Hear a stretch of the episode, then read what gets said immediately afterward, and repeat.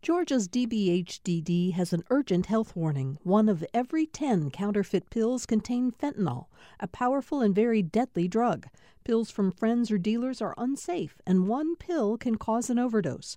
More info at opioidresponse.info.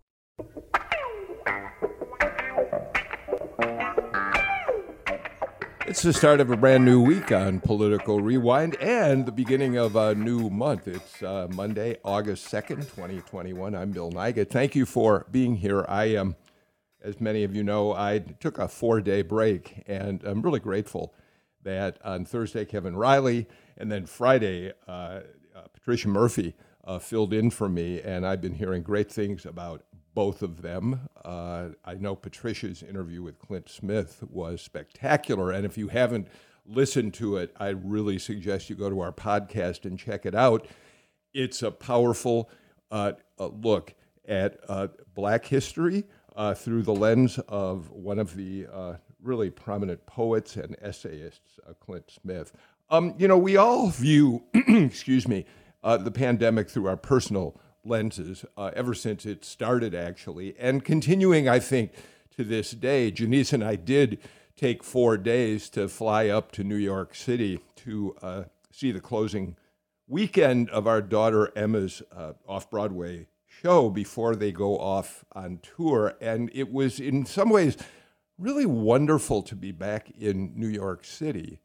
But the entire four days was sort of uh, uh, shadowed by the fear that we're a lot of us feeling, despite being fully vaccinated, of the Delta variant, uh, the ease with which it can be transmitted, uh, the significant health problems it can create, and and so we were we spent the whole weekend being incredibly cautious, as I suspect a lot of you are being out there right now too. New Yorkers, for the most part, on the street and inside uh, various stores, restaurants, theaters, and the like were um, masked up and uh, seemed really aware that they needed to be careful. Our flight, our flight up was completely full, every seat taken.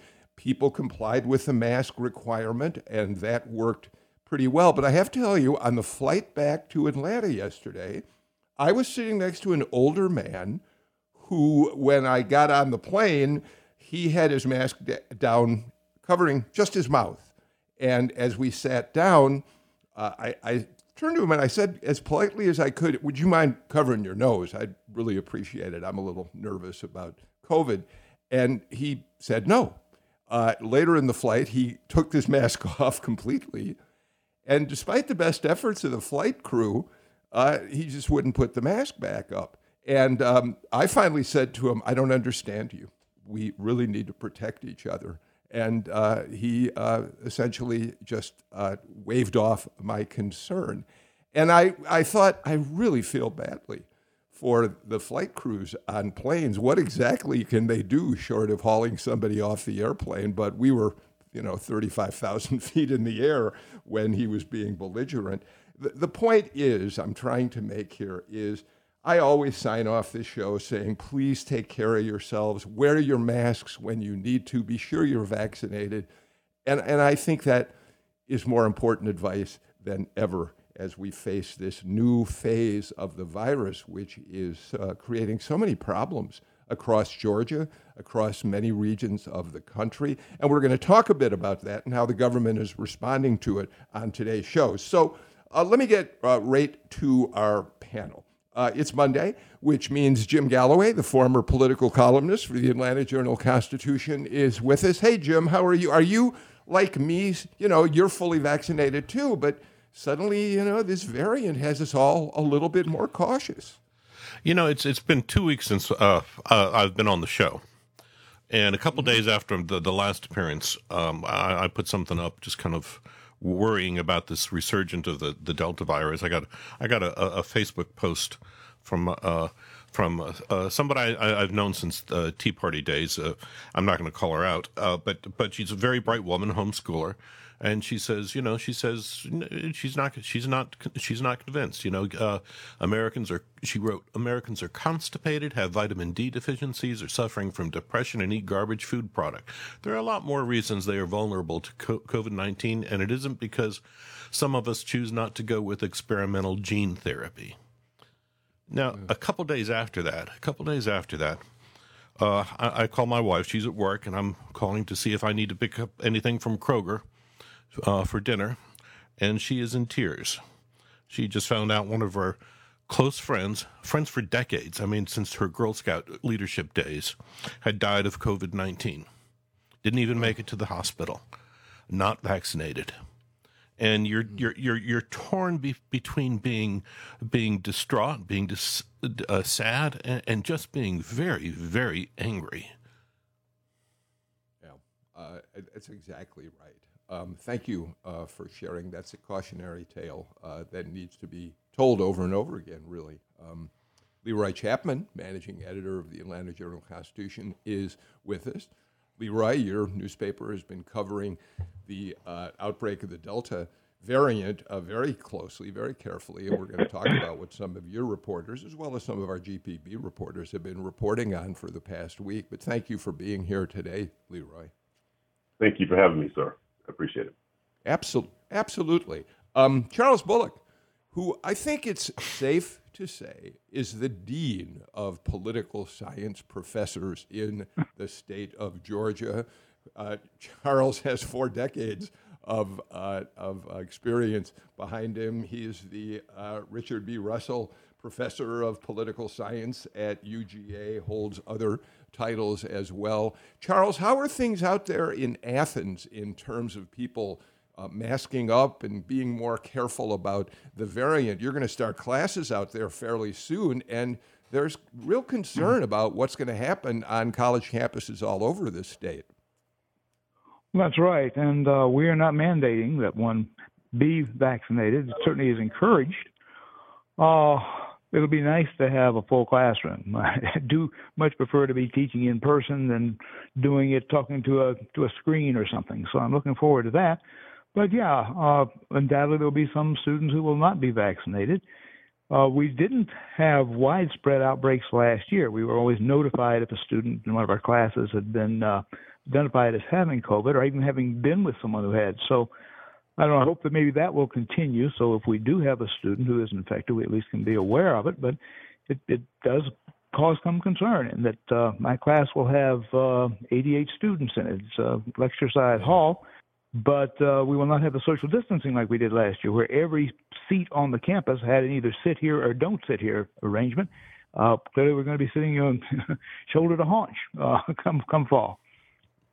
Yeah, Adrienne Jones is also with us, and you too, uh, Adrienne. Are, you, of course, uh, prof- professor of political science at Morehouse College, also the director of the pre-law program at Morehouse. Um, your focus has been on uh, the history and politics of Black Americans uh, for a long time now, and you're facing the same kind of return to campus life and having to deal with what it means in terms of protecting yourself and each other.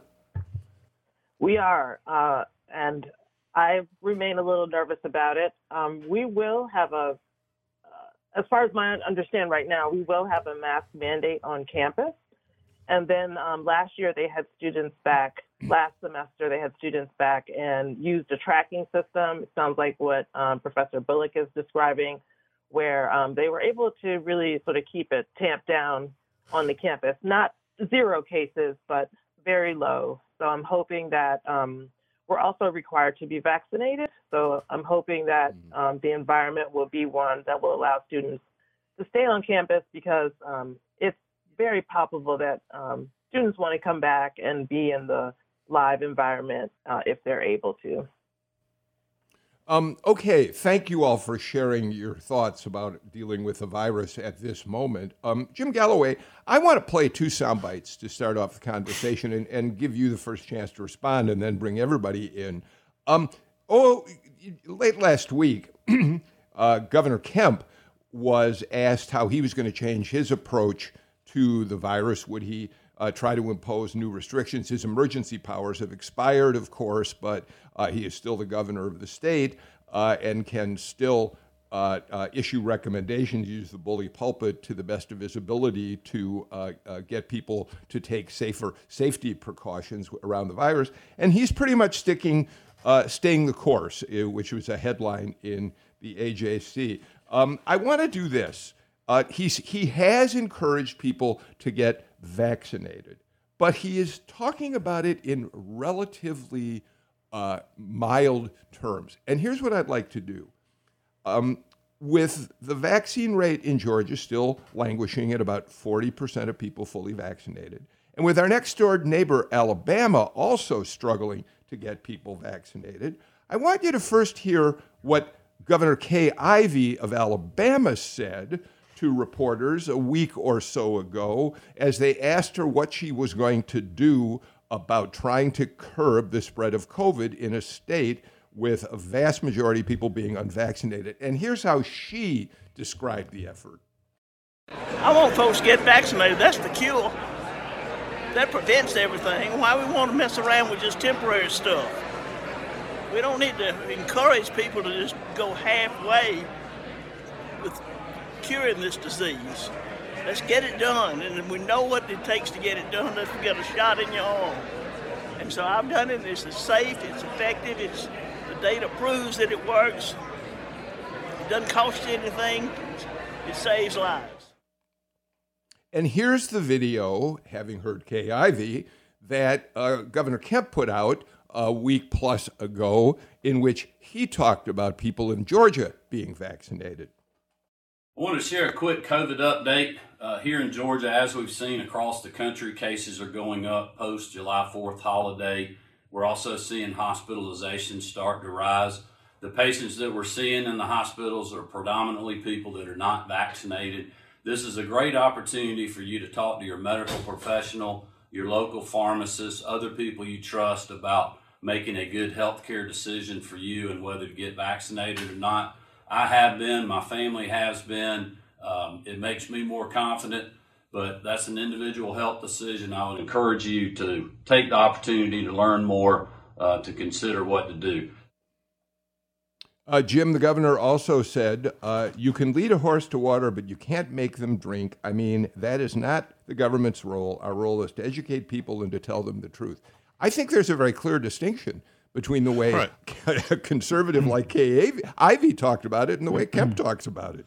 Right, right. I mean, uh, uh, I would. I, I, Kemp's approach is far more passive in, in governmental terms, uh, and I would I would argue that yeah, you can lead a horse to water, but it really depends on where that water is and how close it is to the horse uh, as to, as to whether whether may, he makes it, uh, it, the horse will drink.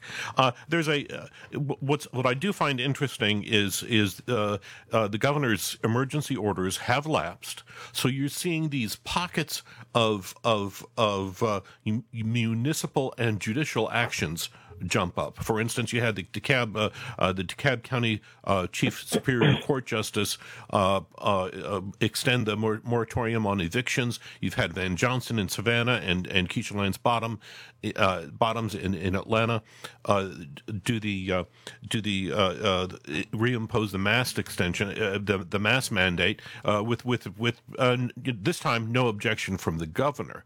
Now, the one thing I I would point out, uh, in addition, one thing that Kemp said, he, he, was critical of the Biden administration for for not giving the, the Moderna and Pfizer and Johnson and Johnson vaccines, not pushing to get them off the emergency uh, authorization list and just uh, and and and give them final approval.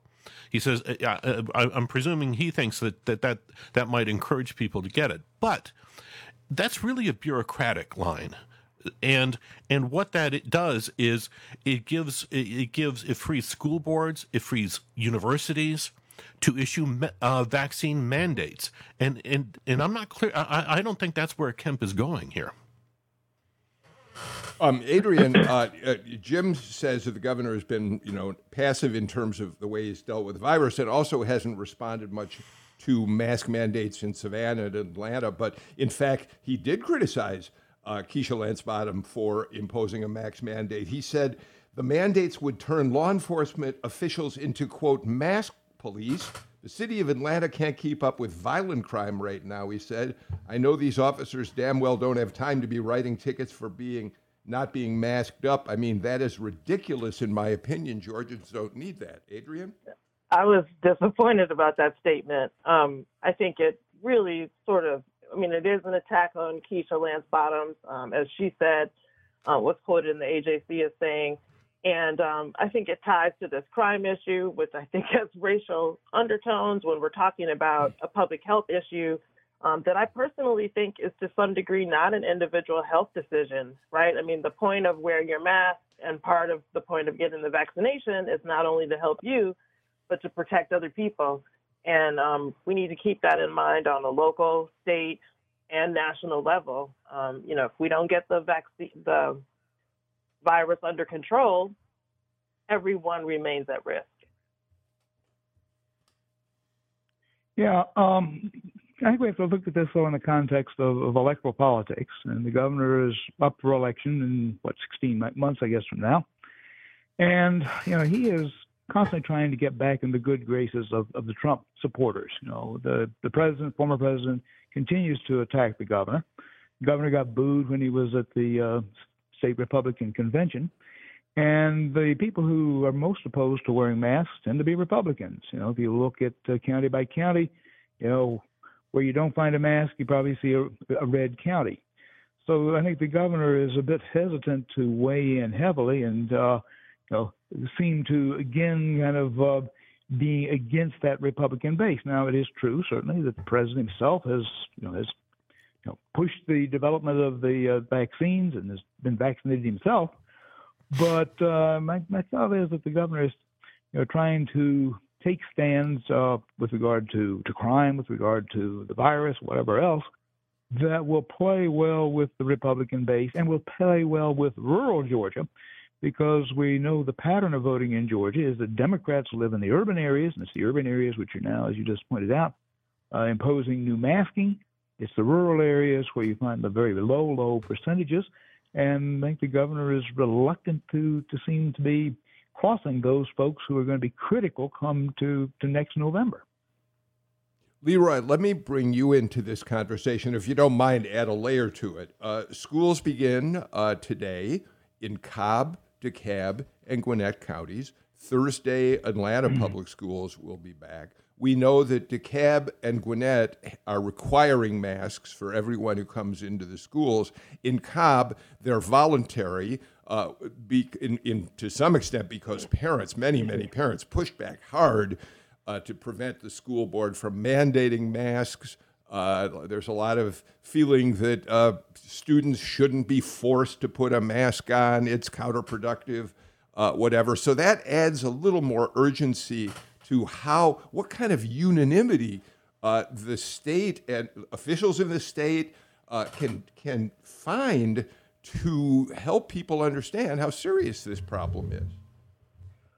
There, there is no uniform approach, and that uh, can be a problem. So when you think about what schools at the local level are the decisions they're having to make, uh, some of it is in response to parental choice.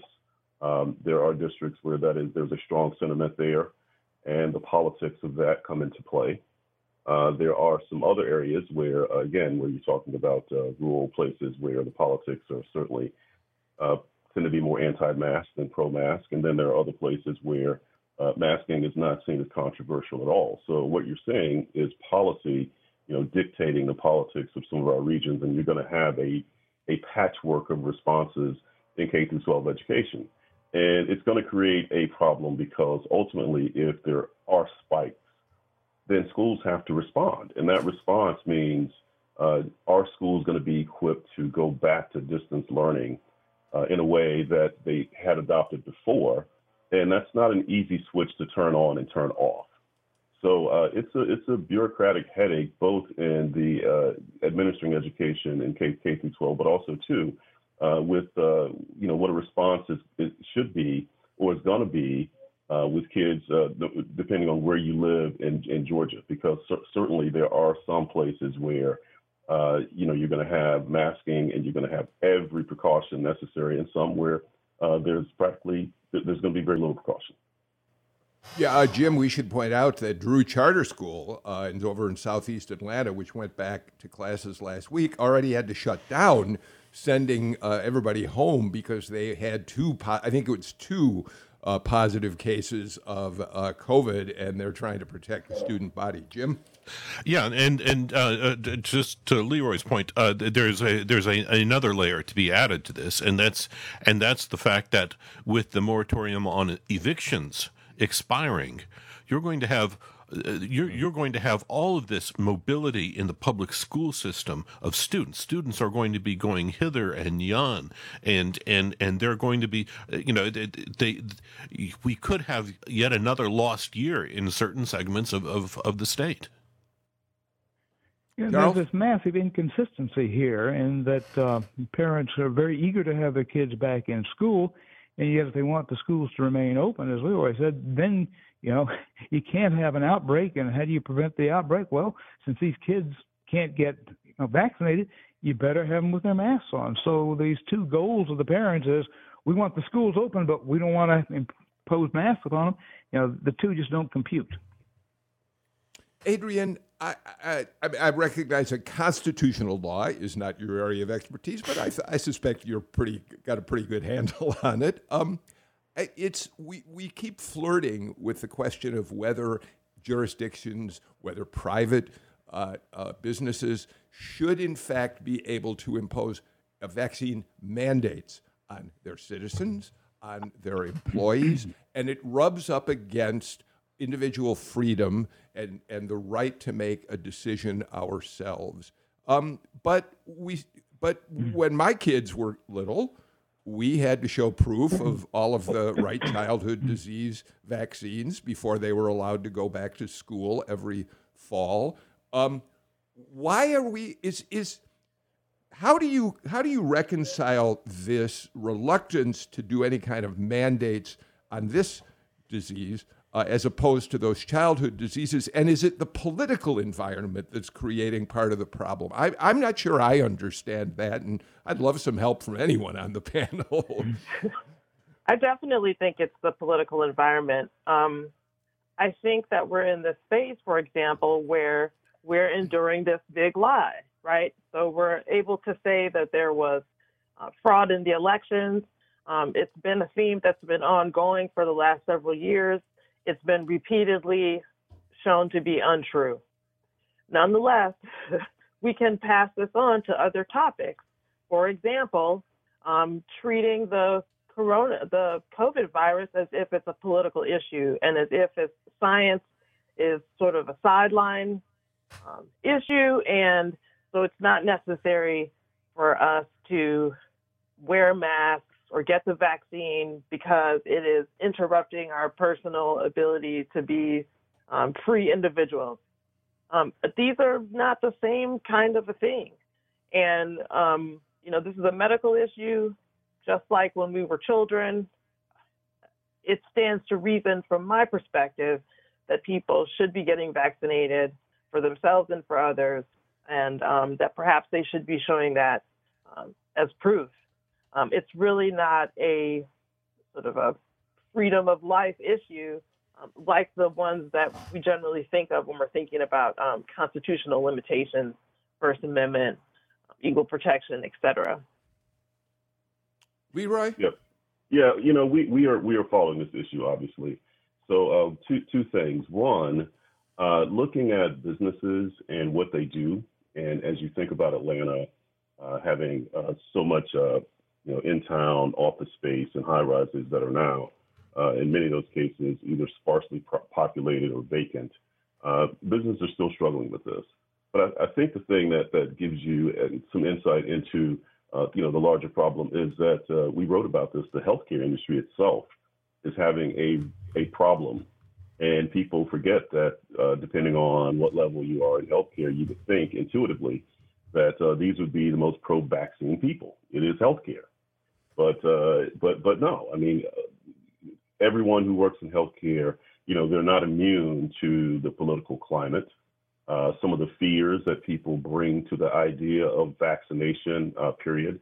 uh, some of the history of, of, of that. And um, we've got vaccination levels in our hospitals and our senior care homes of people who are exposed to very vulnerable people that aren't what they should be. Now, they're, they're better than the, the rest of the population, but certainly they're not where you would think. So, you know, the idea of people being uh, vaccinated, uh, there is a hill to climb. So the last thing uh, I just want to point out, too, is that we are taking a look uh, at data to get a sense, too, that beyond the politics, uh, who's most likely to not be vaccinated. And we're going to look at that in terms of geography, uh, look at that in terms of income level, education level, and, and um, and uh, to get a good sense of uh, where Georgia stands now.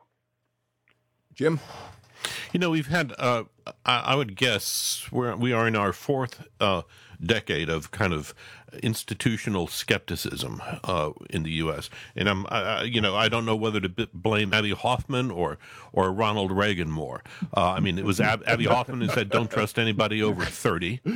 and then, of course, Ronald Reagan's famous line was, you know, the the, the most dangerous words in in in America are, are "We're with the government and uh, we're here to help you." Uh, and and and you know, either from right or the left, it's it's it's all been about skepticism and and I think we're we're we're paying a, a, a big price for that right now. Um, I got to get to a break, but but before I do, Charles, you brought up you were the first one to put this in a political context, which it certainly uh, rightfully belongs uh, uh, to be discussed as. Uh, here's Representative Drew Ferguson. He is uh, the chief deputy whip in the U.S. House. He's of course a Georgia congressman. Um, he responded to the House attending physician, uh, Brian Monahan, who, uh, looking at the Delta variant, said we really need to impose a mask mandate on, on the U.S. House members again. And Ferguson went after him in an interview on Breitbart. He said um, he called it a mask surrender. He said, what kind of masks and to what degree are masks effective against the coronavirus? And then he changed the subject entirely. Is it responsible for allowing migrants to come across the border, quote, unchecked mm. or without checking for the Lambda variant of the coronavirus? And he went on to talk about essentially the lack of scientific uh, research behind reimposing uh, the mask mandate in the House. And it, this is the sort of thing that Jim just talked about. Yeah, yeah, I, don't know Representative Ferguson well. Uh, I did a program with him uh, last month, and uh, you know he seemed very reasonable. He's a trained dentist, so you know he's you know spent years studying science, so he, he you know should not be a science denier. At least one wouldn't expect that he is. But again, uh, look at his district. He's got a, pretty much a rural district. It runs from uh, southwest Atlanta down to Columbus. So at either end, it's got an urban concentration. But in between, you've got uh, stretches of rural and very Republican areas. Um, parts of his district that would vote Democratic, uh, you know, Muscogee, Columbus would, and uh, very northern end would. But in between, and where his voters are going to be, uh, are Republicans. And his only real threat to defeat would be in a Republican primary, and if he would be challenged, it would be from the right. And so he's punching a number of buttons here. So he's coming out against mass, which is popular with a lot of Republicans. He, he brings in immigrants and says, "Hey, you know, you know, they're about to overrun the state," which again is a concern, as a lot of Republicans have. Um, so again, I would look at this and say, yeah, he he, he may know better, but politically, uh, he also kind of kind of knows where to go to to satisfy his his constituents. All right, Charles Bullock, you get the last word uh, in this segment of Political Rewind. I, although I will say one quick thing. Um, the man sitting next to me on the airplane yesterday, by the way, who's across the aisle from me, I kind of kept turning away from him throughout the flight. I, he, it's possible that he uh, was shedding virus. It's possible that I could have picked it up. Um, but I'm fully vaccinated. And so I would not be likely to get very sick. My fear is I don't want to pass it on to an unvaccinated person. That's what troubles me about all of this. And, and I know that most of our listeners out there are the kind of people who are vaccinated. Um, but I just add that, that more than ever today, we really have to be citizens united. Uh, Charles, you want to say a quick make a quick comment about yeah, that? one, one thing that's kind of interesting is, and I don't really have the exact numbers in front of me, but you know, uh, the bulk of the Republicans in the U.S. House are not vaccinated, or at least they claim they're not. Yeah. Now, over on the Senate Yeah, side, yeah, yeah. most everybody, Democrat or Republican, is, but a lot of these House members are not. Um, all right. Got to get to our break. We'll be back with more with a terrific panel in just a moment.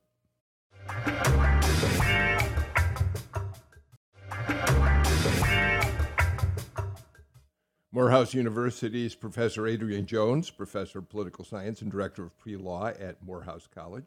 Charles Bullock, Professor of Political Science, University of Georgia. Leroy Chapman, one of the bosses, managing editor of the Atlanta Journal Constitution.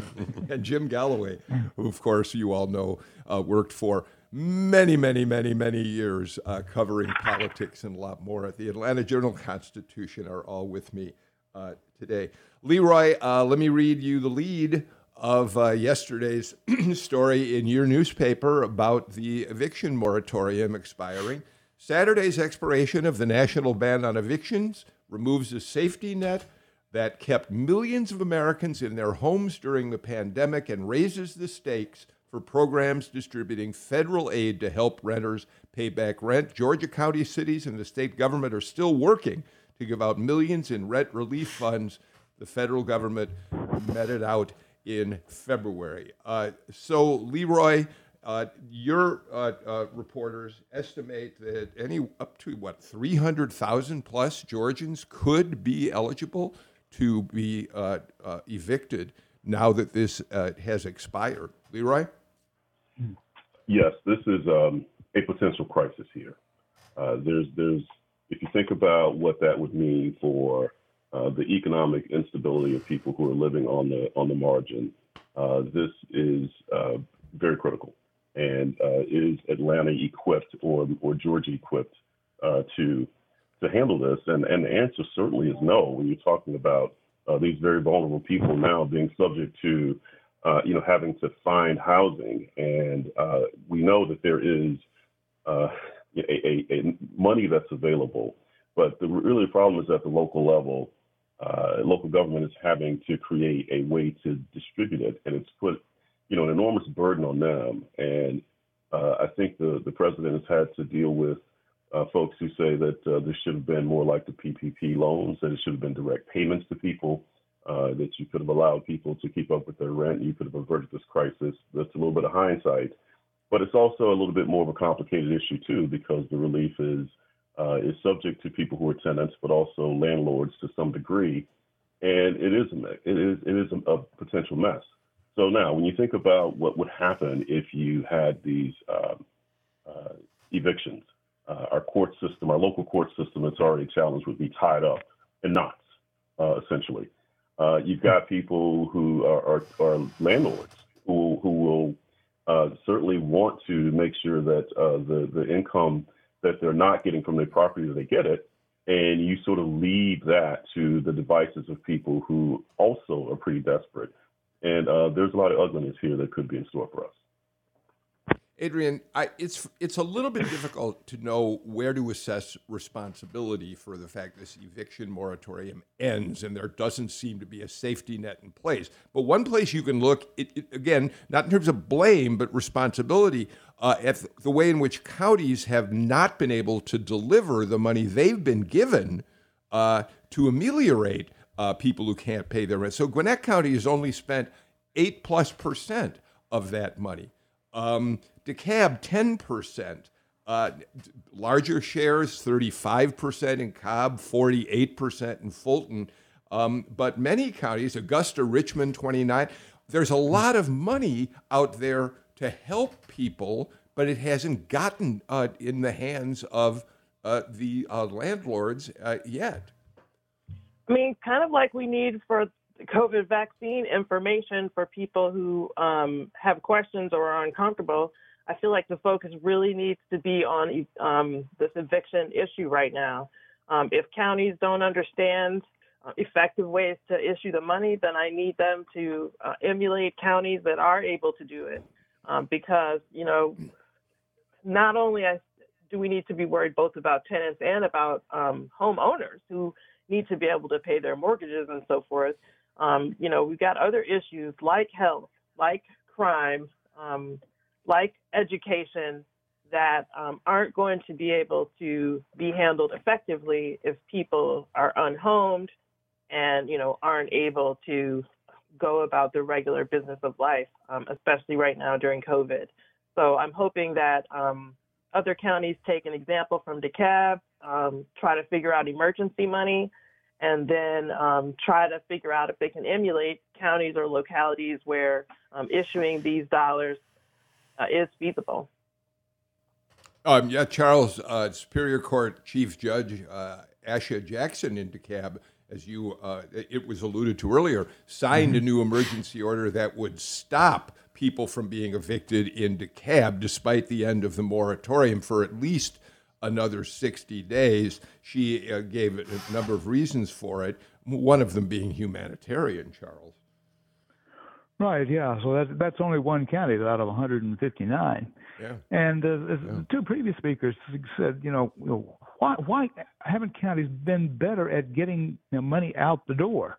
And maybe uh, AJC can can probe into that. I mean, it would seem like you know if you've got a know money dropped into your hand and it's for a particular purpose, it shouldn't be that hard. You know, whether you open up a list and tell people you apply and tell us what you need or whatever it is, it wouldn't seem like it'd be hard to give away money. I mean, especially when it's not, it's not your money. It's not like this is coming out of the taxpayers. I mean, this is found money. Why can't it, you, you give it to the people who need it? I mean, it, it boggles Jim, the mind.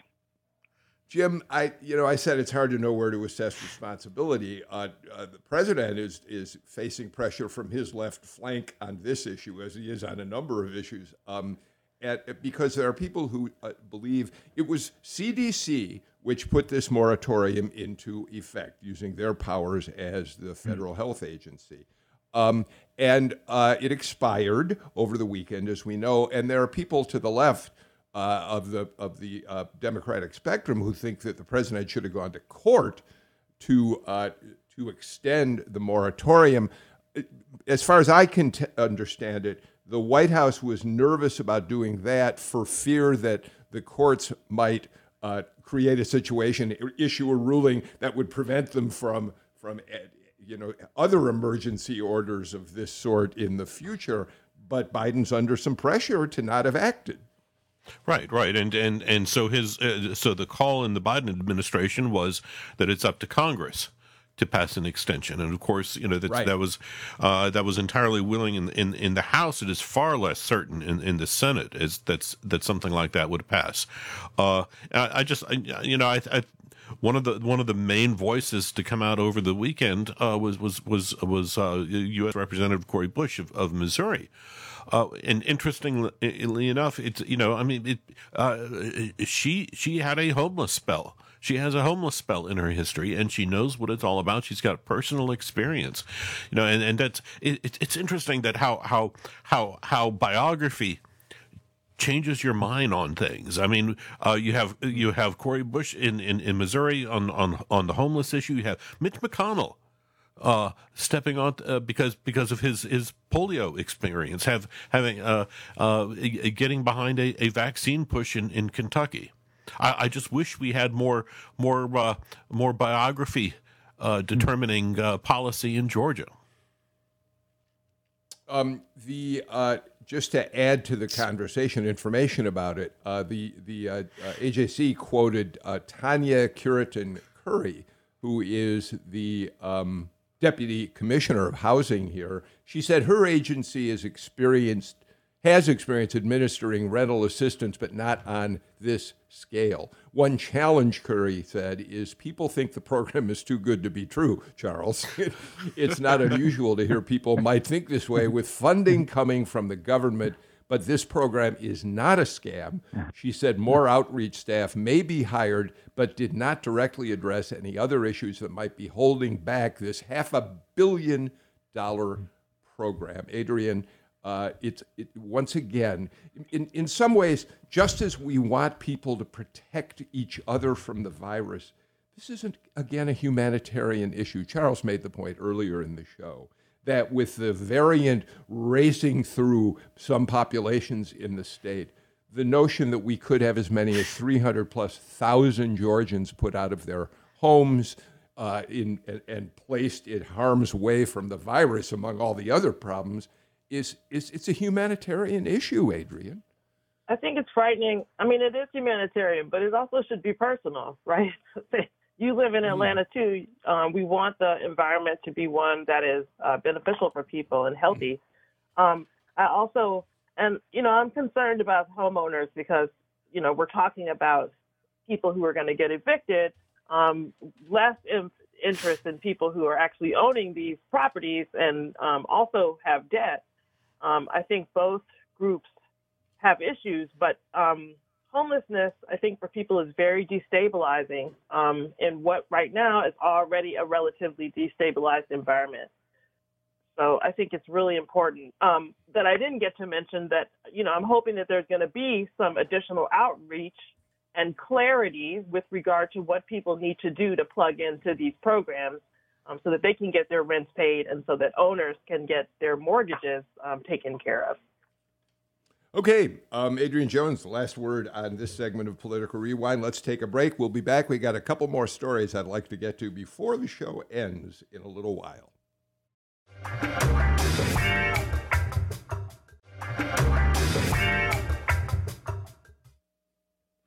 This is a uh, panel that has four lifetimes of experience on of voting rights issues, and so I really want to talk to them about a story that um, uh, I've been monitoring over the weekend. Um, Leroy, uh, the House is looking at uh, trying to uh, come up with a new version of the John Lewis uh, voting rights bill that they hope they can get through and send to the Senate. And over on the Senate side, Raphael Warnock is right in the middle of an effort to try to craft a bill that he hopes Joe Manchin will jump onto so that they can find a way to do it on the Senate side. The reality is that passing voting rights legislation in Washington uh, is going to be a tricky matter. Yes, Leroy? Absolutely, yes. And this is, of course, become completely partisan. Uh, mm-hmm. Uh, I think the election calculation that each side is making uh, is going to, you, you, can't escape, escape that, number one. Uh, number two, when you talk about uh, a, a, bill that essentially reinstates pre-clearance, not only brings in uh, the states that were under that that mandate, but also bring in states that never were. Uh, you know, it's, it becomes one of those things where are you going to really get bipartisan support for it? So, you know, this is uh, the new Washington where everything is so politically charged that uh, it's, it's hard to sometimes see compromise. And this is one of the things that uh, because uh, there's so many, there's a lot at stake in terms of politics that, that both sides get entrenched, and it's only a few people who are really going to be able to negotiate anything. So it's tough. Uh, and we'll see if anything comes out of it uh, that's meaningful. Uh, but I think that Republicans are, are pretty comfortable with a little bit of the status quo where states just maintain uh, being able to regulate voting uh, as they see fit and going to the courts uh, for any sort of challenge. And, and, this wave of what we're seeing right now, you know, I think they're pretty comfortable with that standing. Adrienne and Charles, this is an issue that's in both of your sweet spots. Adrienne first, and then Charles jump in. Um, I think Republicans are definitely comfortable with the status quo right now. Um, they, in my opinion, have angled towards getting rid of preclearance since 1965. Um, it doesn't seem like that, but um, my dissertation work uh, revealed that it's been a constant um, slow chipping away of the Voting Rights Act preclearance in particular. And um, I also think that the Republicans can be confident that um, even if some of this legislation is passed, it's going to have to tangle with the Supreme Court, um, which has now already stricken the Section 4B formula, which establishes preclearance, and um, done some interesting things with uh, Section 2, very recently. Um, so we've got a problem even if we can pass the legislation. At the same time, I am pleased that um, in both the House and the Senate, the pressure remains on because um, I'm interested in people having access to the polls, and these rules are designed to prevent that. Charles? Yeah, the real problem politically is that probably how you define this, you're going to pick up some jurisdictions that were not subject to Section 5 previously. Uh, for example, the proposal was offered by Charlie Norwood back in 2006 when the bill was being updated for the most recent time. Uh, would have brought in uh, a number of, of, large cities, would have brought in uh, in the north. And if you, if the definition of what how Section 4, which would be the trigger mechanism, is going to work, if indeed it starts picking up, say, Indiana, which was the first state to have its uh, photo ID requirement up, uh, approved by the Supreme Court. Well, then probably most Indiana members of Congress are going to say, oh, no, we don't want to see that applied to us. So it's going to be a, a very small needle to try to thread here to uh, come up with a bill which can get broad fed support. Now, again, if you could simply go through and say, well, we're just going to define this so that you pick up uh, the you know, the, the nine major states uh, that were covered under the earlier act, then yeah, potentially 41 states say, okay, that's good, that's fine, don't worry about it. But if it's something like, you know, if you had extensively long lines that you had to wait to get to vote, and that becomes a you know, one of the triggering mechanisms, well, then you're going to say you're going to pick up a lot of areas that never had to worry about this in the past, and their members of Congress, their senators are going to push back against it. Good. Uh, you know, it's it's uh, it's it's it's interesting how how uh, uh, the 2022 election, which is already upon us, has been really defined by the U.S. Supreme Court. Uh, I mean, we we we spoke, mm. uh, you know, about how Section Five, the pre-clearance section of the Voting Rights Act, was was was kind of gutted uh, eight years ago by the Supreme Court. Very recently, the Supreme Court pretty much neutralized Section Two which was which which allows uh, allows individuals and and and and and, and interest, uh, affected parties to challenge uh, election laws in in uh, in court. But you also have to remember that the Supreme Court, um, I think it was last year, maybe the year before, took on the issue of partisan uh, gerrymandering and gave it gave it approval. They they decided not to get into it. So as long as this this this upcoming redistricting session in Georgia and all the other states, uh, if if Republicans uh, can avoid the issue of race, just mentioning mentioning race, concentrate on uh, talking about Democrat Democratic performance right. and Republican performance, they'll be able to shape uh, that that con- the, the the U.S. House context to a great great degree.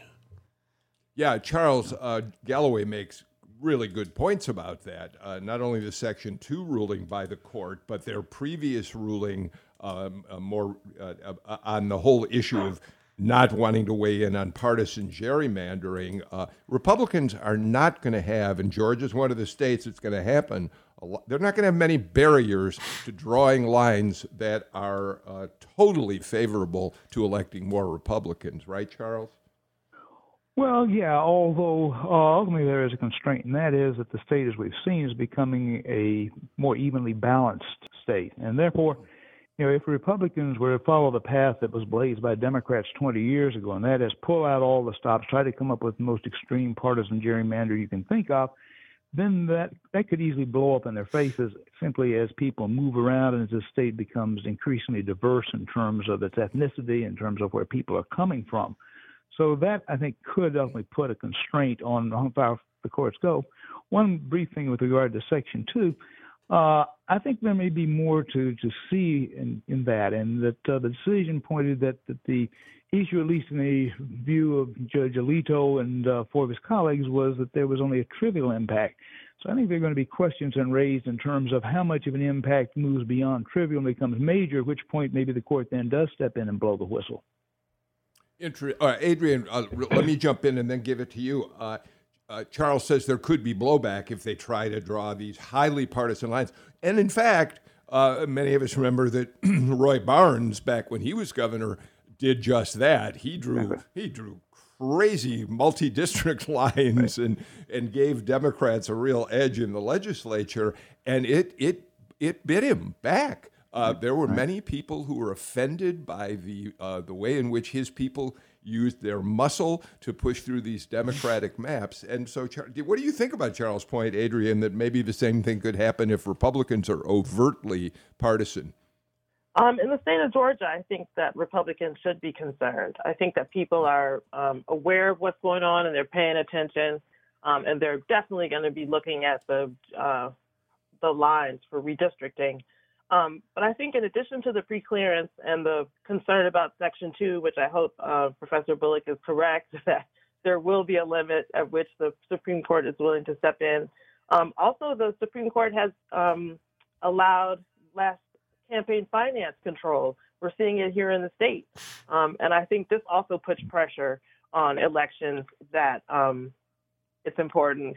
I know it's the break. Jim Galloway, get a last word in, Jim. Uh, look, it's it's it's one thing we haven't talked about yet is the, is is the ground game that House Republicans in the state capitol are playing about the takeover of Fulton County. Uh, that's that'll have to wait for another day, but it's it, that's that's also a, an, another concern that everybody uh, oh, needs to keep keep an eye on. I apologize for interrupting you, Jim, but I'm out of time. Yes, I guarantee you we will be talking about that issue in shows to come. In the meantime, Jim Galloway, Charles Bullock, Adrienne Jones, Leroy Chapman, thank you. This is another one of those shows when I wish I could just sit back and do nothing but listen to your smart observations. Thank you so much for being here today. My thanks to Jesse Neiswanger, Sam Bermas Dawes, and Amelia Brock for holding down the fort while I was gone last week. It's great to be back with all of you on Political Rewind. I'll be back tomorrow. In the meantime, take care, stay safe. Please, please listen to what the CDC is saying. Wear a mask when you're indoors, even if you're vaccinated. And if for some reason you're not, please, please think about getting a vaccine now. See you all tomorrow.